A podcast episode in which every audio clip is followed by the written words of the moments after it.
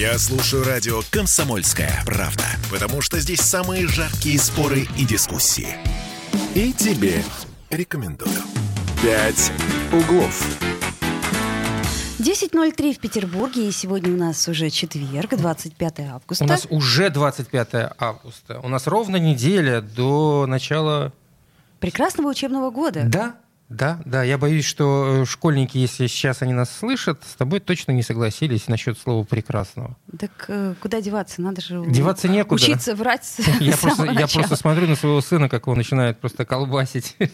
Неделя осталась. Что, где, как? Ладно. Ну давайте поговорим сейчас о том, э, о взрослых, которые, предположим, осенью начинают искать работу, да? Ну, как говорят, что это самый пик поиска работы после летних э, Еще отпусков бы. и каникул. А вот давай поговорим с Марией Бузуновой, э, руководителем пресс-службы Headhunter Северо-Запад. Какие профессии будут самыми востребованными осенью? И ну, где будет проще всего да. найти работу? Где нам работу искать? Маш, доброе утро. Доброе утро.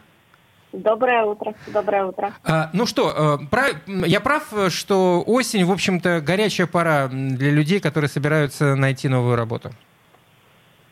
А, вы абсолютно правы, но я помню, не так давно с вами также обсуждали, что нужно искать работу летом, да. чтобы осенью не попасть в пиковую конкуренцию. И вот сейчас эта конкуренция начинается, на самом деле, и горячая пора подступает не только в погоде, но и в работе.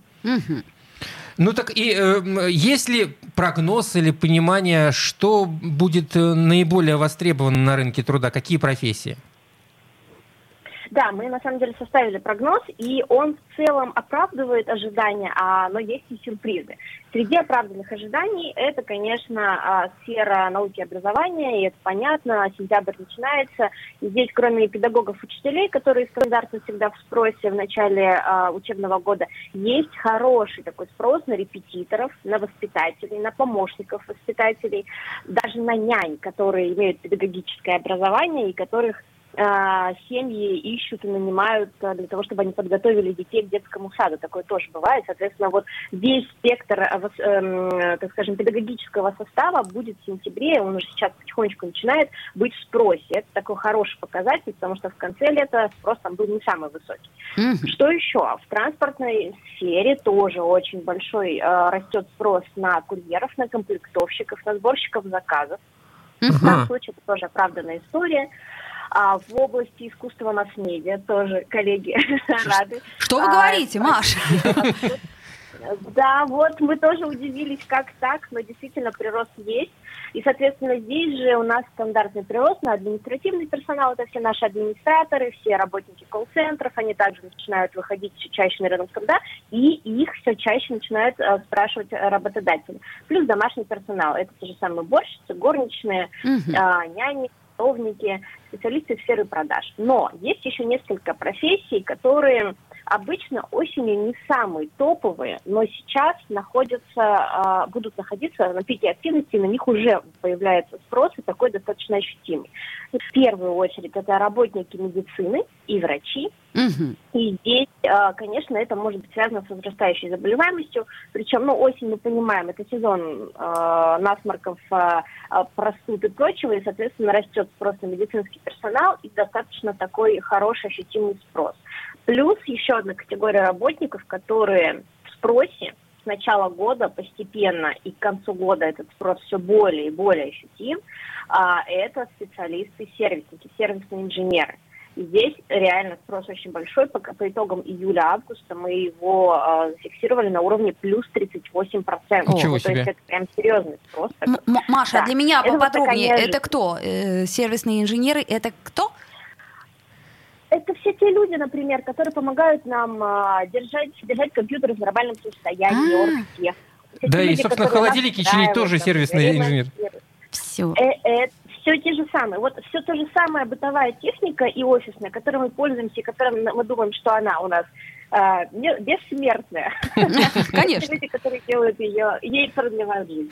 Вот у меня вот такой вопрос. А э, насколько, в принципе, на подобные исследования, о которых вы сейчас рассказываете, можно ориентироваться молодым людям, э, которые сейчас задумываются о своих э, предпочтениях в выборе профессии будущей? Ну, там, не знаю, школьник, например, последнего класса, который выбирает для себя вуз и думает, а вот какая профессия будет максимально востребована? Ведь эм, подобные вещи, они от года, от от года к году меняются. Нельзя ведь на это ориентироваться.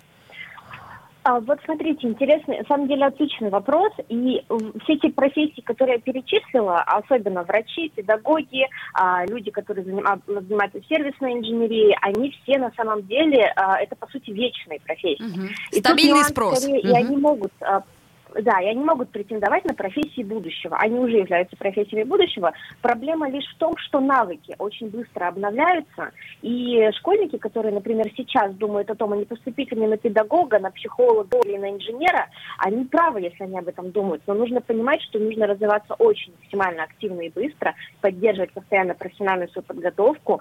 И здесь и экономика ухода, про которую я говорила, сюда входят уходовые профессии типа воспитателя, няни и педагога, или или там IT-специалисты, а, или там инженерия и облачные разработки, все те самые профессии, которые я перечислила, они входят в эти сферы будущего. Просто они будут с таким очень серьезным бэкграундом digital, но я думаю, что для молодых э, специалистов и школьников это мало проблема, и они очень сильные в этом, в это хочется верить. Ну, компетенции надо, да, поддерживать и развивать в себе. Для молодого человека это важно да. в нынешнем Хорошо. А кто работу сейчас э, сможет найти себе с большим трудом? То есть где наибольшая конкуренция и где меньше всего выложено вакансий? А, ну, Здесь не будет сюрпризов на самом деле, и здесь всегда высокая конкуренция среди э, юридического, финансового блока экономического. Понятно. Но здесь еще интересно, то есть все те же самые наши юристы, экономисты, бухгалтера, э, HR-специалисты, то есть специалисты по управлению персоналом, у них тоже достаточно высокая конкуренция стала за последние несколько месяцев, и там тоже сложнее работать, потому что не все компании сейчас нанимают персонал, и, соответственно, спрос на таких специалистов, которые нанимают персонал, их стало меньше. Угу. Есть еще такой нюанс, э, это пока не тенденция, но уже есть такие наметочки. А, в сфере IT достаточно высокий спрос на самом деле на специалистов, но на специалистов, имеющих такой серьезный бэкграунд. То есть, ну, на таких хотя бы прокачанных джуниоров с опытом работы от одного до двух лет и с хорошими кейсами. Uh-huh. И сейчас мы все знаем, что в IT стремятся очень многие. Какие, если ты спросишь какого-нибудь инженера, а хочешь ли ты пойти, он скажет, да я уже учусь. Да-да-да. И здесь, на самом деле, нужно задуматься, всем ли нужно IT, потому что может повториться ситуация, с юристами. Не накартать, но как с, с юристами и экономистами угу. несколько лет назад, ну, несколько десятков. Не, да, это, нуль, это нулевые. Сейчас, это... Да, да, да, да, 90 нулевые. И на самом деле не нужно стремиться туда, куда стремятся все.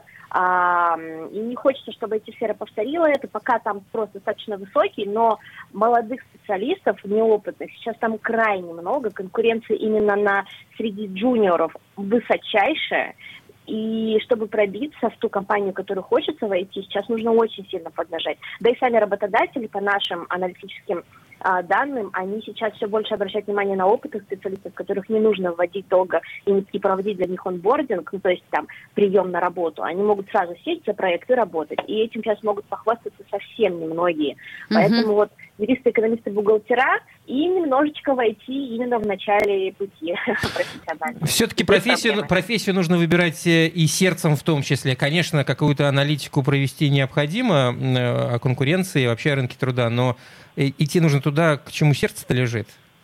Ну, в общем-то, да. И э, как, как всегда, насколько я понимаю, hard skill, они востребованы, и вот в этом смысле никто никогда не прогадает. Я имею в виду врачей. Абсолютно верно. Угу, понятно. То есть хорошо, выходит, в чем-то есть стабильность. Ну, правда же, Маша, это же хорошо. Да. Да, и на самом деле я, если есть буквально минута, а, подчеркну, что хард-скиллы некоторые компании расценивают даже выше иногда, чем софт-скиллы. Да, безусловно, софты нужно подтягивать, нужно быть гибким, крутым, командным, но если хард-скиллы серьезные, некоторые компании готовы за них платить даже больше. Конечно. Это, конечно, сейчас в моде говорит, что нужно софт-скиллы быть там супер востребованным и профессионалом в этом, но харды — это очень важная история, и обучение в данном случае тоже дает хорошую базу. Конечно. Говорить-то можно что угодно, а все-таки база остается базой. Это я совершенно с вами согласна. Спасибо. Это Мария Базунова. Спасибо большое, Мария. а, Руководитель пресс-службы э, HeadHunter Северо-Запад. А, Друзья мои, ну, в общем, мы в прямом эфире, если что. 655-5005 наш Звоните, телефон. да. либо 8 931 398 92 92, пишите, Да, и потом поговорим мы, например, о чем бы нам поговорить? О шаверме. как вариант. Ну, почему нет? «Пять углов». Каждый мужчина должен построить дом, вырастить сына и настроить приемник на радио «Комсомольская правда». Я слушаю радио «Комсомольская правда» и тебе рекомендую. «Пять углов». 10-16, и мы... Что? Ничего, есть хочется. Есть хочется. Надо было дома поесть. Дома поесть, а не вот этот вот э, фастфуд а, трескать. М, Да. Да ничего, я не трескаю, как ты видишь. А, а, Заметь. ты знаешь, у нас, между прочим, звонок Вот есть. не Доброе успели мы, утро. да, да. а нам уже звонят. Здравствуйте, как вас зовут? Доброе утро, Кирилл, Ольга, это Николай. А, Здравствуйте, Николай, Николай. здравствуйте. Да. Я тут э, в интернете э, наткнулся на постановление, которое гласит так, что вот, э, знаете, на балконах стоят в горшках там цветы красивые, лютики там и так далее. Ну, облагораживают люди, да? Э, озеленяют, так сказать. Так вот, оказывается, с марта месяца все вот эти горшки э, должны стоять внутри балконов. Э, причем, если у тебя что-то там не так, э, надо в- отдел архитектуры что-то, в общем, согласовывать, что у тебя правильно они стоят. Иначе штраф до двух с половиной тысяч рублей. Симпатичный закон. При- при- А- при- при- э, Да. та- та- та- Так же, как и цветочки эти симпатичные, да. А еще если балкон упадет, так он все равно вместе с цветами упадет. Какая уж Вот они разница? говорят, что если ураган там и так далее, вот горшок может снести, машину повредит, а не дай бог там на человека упасть. Да, Ну, мы- конечно. То, что у нас штукатурка падает, это ерунда. Всё То, что люди. глыбы, Это да. нормально. Николай, о людях исключительно о людях думают, понимаете? Ну, Чудесно. Надо будет Да. ознакомиться. И никто не знает, понимаете, придут вот так вот, скажут, с вас штрафчик, за что? Вот так вот. За горшок за. Горшки у вас на балконе, дружище, горшки.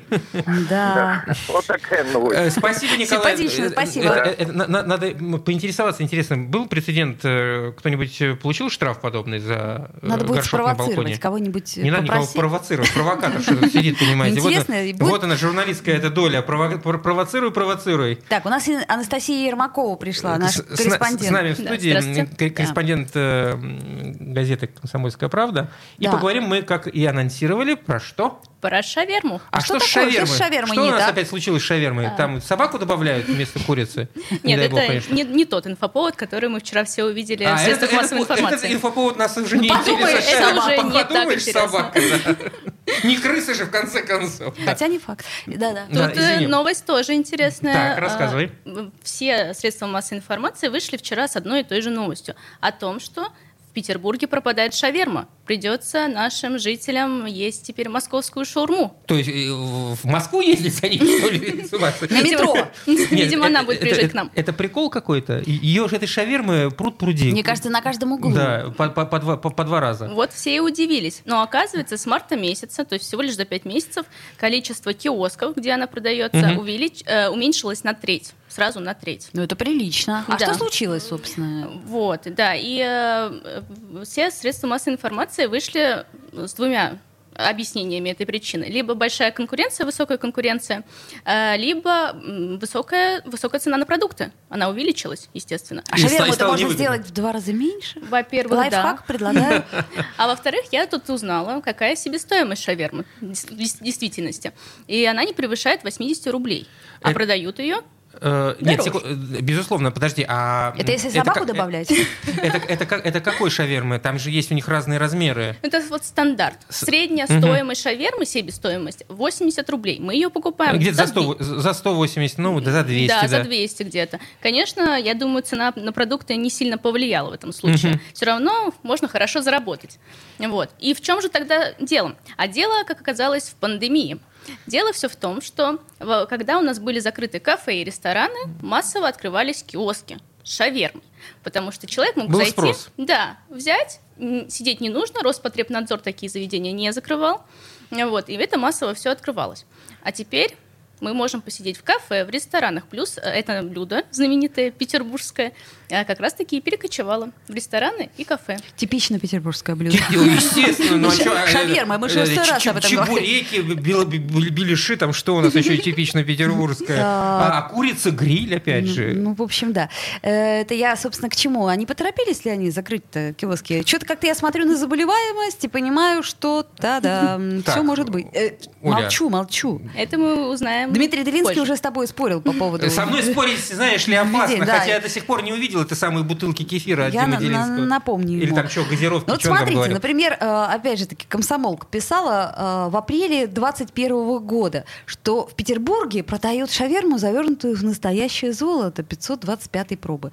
Видимо, времена вот те прошли, когда э, мы думали, так, какую я еще не пробовала шаверму. Помните, появились эти черные э, гамбургеры, помните, да? Ну да. Вот.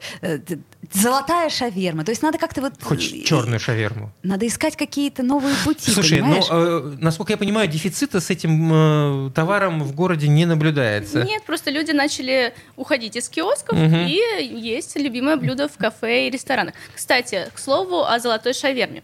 Эксперты э, коммерческой недвижимости, которые как раз оценивали рынок, Э, в том числе киоски и так далее, говорят еще о том, что э, люди э, начали э, к еде подходить, ну, более разнообразную пищу есть. И это тоже плюс. То есть не только шаверма стала национальным петербургским блюдом. Да ладно? Да, но и... Э, Корюшка. Корюшка весенняя рыбка. Чебуреки пышечные сейчас очень... А, ну пышечные, это наше тренде. Да. Понятно. Очень, это они задумались о вкусной и здоровой пище. Здоровой, как бы, пышки. Например, шаверма, а вот пышки это еще здоровее. То есть сейчас, э, значит, основное блюдо у нас что? Шавуха, а на десерт что у нас? Пышки, пышки, пышки. пышки. С, с этим вот кофе, который из бочки. Э, Вкусный да, такой. Это кофейный напиток. Знаешь, давай не будем спорить. Со мной спорить опасно. Да, я помню. Более у меня и бутылки-то нет. В а, общем, э, ничего страшного не произошло. То есть это просто очередной, так сказать, шум э, буря в, в стакане с водой. Не, просто я счету. серьезно, я вот смотрю новости, причем разные э, СМИ пишут, шаверма уходит с улиц Петербурга. А, тут вообще пишут, шаурма уходит с улиц Петербурга. Ну, это, видимо, плохой Никогда не была она здесь. А, нет, это просто перепечатка московских СМИ, вот и все. Да, в Петербурге уменьшилось количество точек продажи шавермы, резко сократилось число ларьков. То есть, вообще, я понимаю, лето, у нас просто нету новостей. новостей. Да, Поэтому да, почему да, бы не да. поговорить, не посчитать вот ларьки, ларьки с шавермой? Там, сказать, что 37%, не, не сколько там, не, не 35, не 34, Нет, 37 а 37... звучит очень убедительно просто. Хотя mm. я так представляю себе, кто это все высчитывал. Иногда мне вообще, вот знаешь, вот когда соцопросы, все вот это кажется настолько симпатичным, но нереальным. Слушай, ну я понял так, что шаверму делать выгодно. Э, нужно, если решил открыть э, ресторанчик, надо все-таки делать это с э, каким-то количеством посадочных мест, да. и не претендовать на ларечку. Может быть, откроем? Так, знаешь, можно Шаверма, же... Э, знаешь, от, от, от КП. Да, например, стульчики такие вот для рыбалки, которые, да, Точно. Вот, и ты их, короче, и так удочка. раз в, в шаверму ловить золотой. Стульчики выставляешь, потом раз забираешь, и все, и как бы и нет у тебя. Ну, в общем, бизнес-план готов. Бизнес-план готов. Здесь, на, на Гатчинской Да, если что, заходите, как только откроем, позовем. Обязательно объявим, мы будем пользоваться административным ресурсом. Спасибо большое, Анастасия. А, интересное у тебя было исследование, судя по всему, ты э, попробовала в результате... Главное, полезное. Ну, удалось попробовать э, какую-нибудь шавуху на, на халяву? еще посмотрим. Нет, это, сходить надо теперь. было сначала как это прийти и сказать. Ну, во-первых, я должна э, понять. Дайте-ка попробовать. Попробовать на себе. Да. А что такое дёнеры? Дёнеры появились, у нас их не было. Это пишет нам Григорий. Дён, дён, дёнеры? Кто не знает, что это такое? Григорий, вы Поясните, знаете, пожалуйста, что, что вы имели в виду? Нам тут нехорошими словами не ругайтесь. А если ругаетесь, то поясните. Дон... Вот, ну ладно, не буду короче я сейчас говоря, придумывать. Не знаю, не знаю, что это за слово. Хорошо. В общем, все в порядке у нас в Петербурге с э, шавермой. Выдыхайте, Она никуда, никуда друзья. не исчезла, по-прежнему из курицы, как говорят во всяком случае, уверяли, собак там нет. А она из курицы? Ну, вообще, в основном, да, шаверму сейчас из курицы. Продают. Хорошо. Ну, такая вот маленькая петербургская любовь. Пять углов. Попов изобрел радио, чтобы люди слушали комсомольскую правду. Я слушаю радио «Комсомольская правда». И тебе рекомендую. «Пять углов». Вновь возвращаемся в эфир. 10.33, мы в прямом эфире. Я напомню, что можно нам звонить 655-5005 и также писать в WhatsApp плюс 7 931 398 92 92. А, Кирилл Манжула. А, Оля Маркина. И мы продолжаем. И вот э, есть непонятные, э, прямо скажем, новости, которые э, продолжают поступать по разным каналам. Вот с этими разрушающимися зданиями, точнее их здания, которые разбирают. Прежде всего идет речь о... Об особняке Салтыковой? Да, да, да. И мы сейчас попробуем дозвониться активисту, который уже, собственно, с самого начала там и даже пострадал, Олегу Мухину, и узнать, что сейчас происходит, поскольку Следственный комитет вроде бы возбудил уголовное дело, но и даже, говорят в СМИ, чуть ли не сам Бастрыкин туда приезжал. Ну так это или не так, постараемся узнать. Э, а, Олег у нас на связи? Нет еще. Сейчас ждем, Сейчас пока поп... дозвонимся. Да, ну значит, ты на... да, на, на связи. А, а, Олег, доб... добрый, добрый день. Добрый. Скажите, у нас появилась информация, что чуть ли не э, сам Бастрыкин приезжал, э, что называется, на объект. Посмотрите, что к чему. Так ли это? Ну да, но это у всех появилась такая информация, да, вчера это произошло. То есть теперь у нас получается, что, а, извините, но глава Следственного комитета главный градозащитник. Ну да, это, в общем, давно уже к этому ушло, и теперь получается именно так. А, еще информация о том, что все это время, когда уже и были возбуждены уголовные дела, застройщик разбирал потихонечку здание, и, в общем, фактически там от него ничего не осталось, от особняка. Ну, нет, это тоже вы возбуждаетесь нам точно известно, что в пятницу застройщик э, разбирал, да, и доломал последние остававшиеся стены третьего этажа дворовых флигелей. Но, к сожалению, к моменту возбуждения уголовного дела они были уже почти полностью разрушены. А, затем жители э, не жаловались на шум, то есть, наверное, работы не производились. А вот вчера а, с утра, да, жители позвонили э, о большом беспокойстве, что снова шум, и нам уже удалось сделать фотофиксацию в пятницу. Не удалось этого сделать. Uh-huh. А, а вчера удалось сделать фото-видеофиксацию, и а, это уже были доказательства того, что застройщик, несмотря на уголовные дела, продолжает а, варварского уничтожения памятников. Олег, а, во-первых, э, как ваше самочувствие? Я напомню, э, Олег Мухин и, и пострадал, его просто избили. И, насколько я понимаю, все-таки уголовное дело по этому факту было возбуждено? Ну, конечно, уголовное дело возбуждено, оно все расследуется, и там почему... Ой? А, здоровье. А здоровье, спасибо, все нормально. Из э, больницы меня уже выписаны. А, ну что ж, будем. Хотя что уже тут следить? Уже я не понимаю, что, что, что осталось-то? Защищать? Э, а сам... Э, два этажа существует у каждого дворового флигеля, то есть они успели разобрать до уровня второго этажа, то есть первый и второй этаж существует. Угу. А сам, с самим Бастрыкиным э, удалось пообщаться с активистам, которые э, защищали особняк? Ну, непосредственно в тот момент, когда он приезжал, а, нет, там никого не было. Ага. Сам я был на очной ставке как раз по своему уголовному делу с обвиняемым. Угу. вот. А, так, ну, Александр Иванович говорит, что он скоро встретится с защитниками, поэтому мы надеемся, что нам скоро удастся с ним пообщаться. Думаю, да. Это уже становится все более и более реальным. Это Олег Мухин был. Спасибо. Спасибо. Э, Спасибо. Хорошо. Всего доброго. Э, Олег Мухин, градозащитник, э, пострадавший во время, собственно, я даже не знаю, как назвать, акции... Защиты. Да, да ну... акции защиты в общем, особняка на Большой Морской они... улице, да, особняк Салтыковой. А, ну что ж, в общем, да, все интереснее и интереснее становится, когда глава интерес... Следственного комитета да. приезжает э, на, на, на, ну, как бы, ну, ну, ну да, это, это нехорошо, это плохо, это ужасно. Ну, чтобы глава Следственного комитета приехал лично. Да, и просто как бы не совсем, так сказать, тема-то его. Ну, ну вот я так понимаю, что этим пользуются сейчас многие, и, э, ну вот, например, да... Например, э, противники э, закона да? Да, о реновациях. Ну, Точнее, мы его так... комплексное развитие жилых да, территорий. Да, мы, мы так этот закон называем, чтобы было всем понятно. 22 августа э, стало известно, что председатель Следственного комитета Бастрыкин поручил провести проверку по доводам жителей Петербурга, не согласных с комплексным развитием жилых территорий.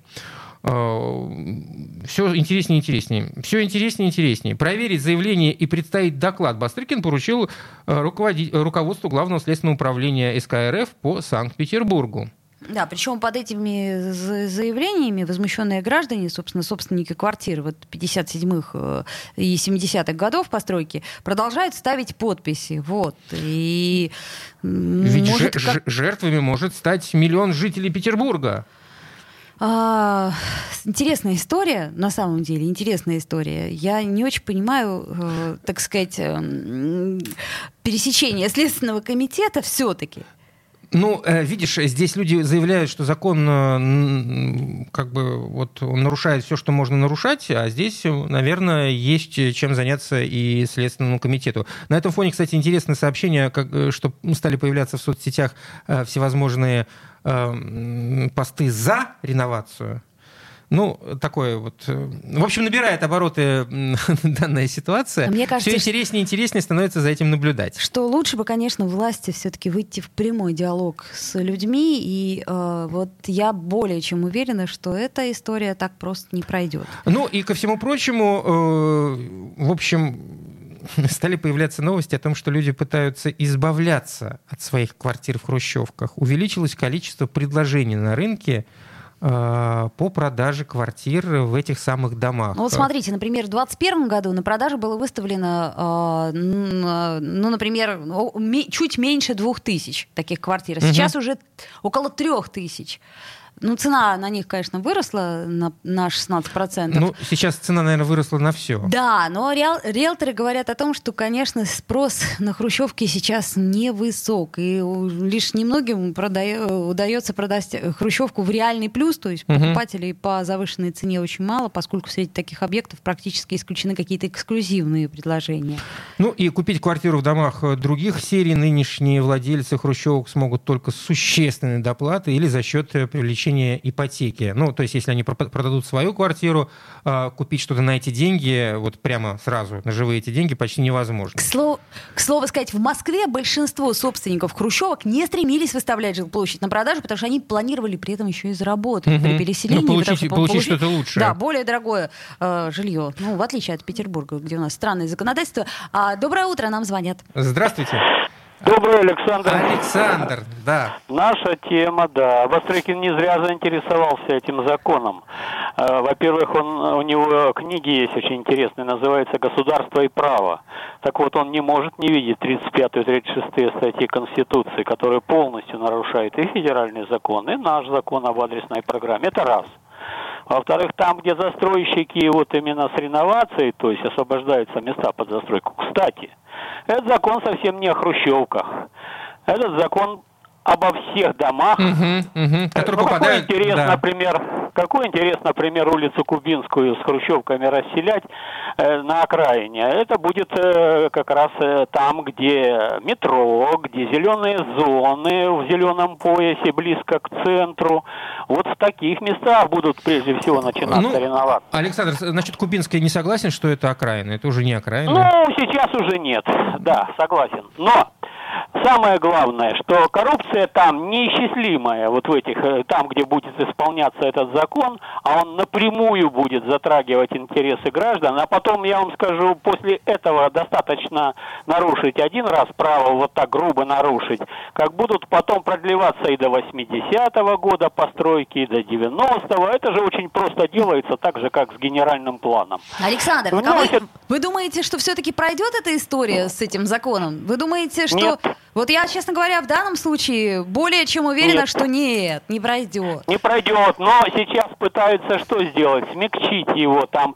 Ну, мы вам больше площадь выделим, ну, мы вам это, ну, мы вам то, забывая о том, что осуществлять будут коммерческие структуры, и вы потом уже никому не пожалуетесь, понимаете? Uh-huh. А они будут диктовать, ну, представьте себе, они сносят квартал, остается один дом. Как они будут поступать с этим домом? Догадайтесь трех раз.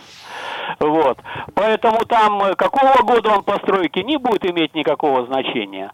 Вот. Поэтому все это, этот закон, конечно, не пройдет, будет огромный скандал, это огромная ошибка Александра Дмитриевича. Кстати, я хорошим скажу, великолепную э, реформу транспортную он потихоньку проводит. Там много, много шероховатостей, но это все, так сказать, уйдет.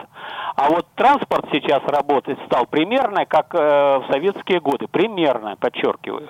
Вот. А вот тут он, вы, этот закон вынеся очень грубо ошибся, и э, если, ну, я думаю, процентов 10 вероятность, что он пройдет, но если он пройдет, это будет сумасшедшее последствие для всех. И для власти, и для, ну, а населения, конечно, в первую очередь. Новую нефть из него уже не сделать, сейчас не те условия, понимаете, сейчас нет, нет покоя.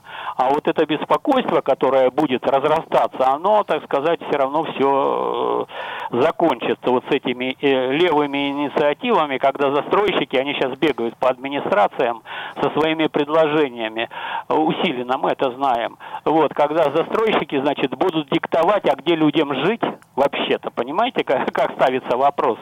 А каждый сверчок должен иметь свой шесток. Ты беден, ты должен жить вот в, ну, условном гетто. Угу. А вот эту землю мы купим и построим элитное жилье, и тут будет жить Александр, другие. спасибо. Спасибо большое за ваш звонок. Ну что ж, посмотрим, э, как будут разворачиваться события. Тяжелая артиллерия уже к этому делу.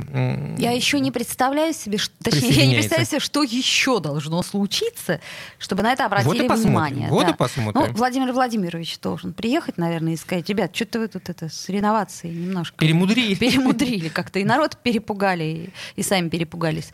А, ну, друзья мои, до завтра. До Кирилл завтра. Манжула. Оля Маркина. До встречи. «Пять углов».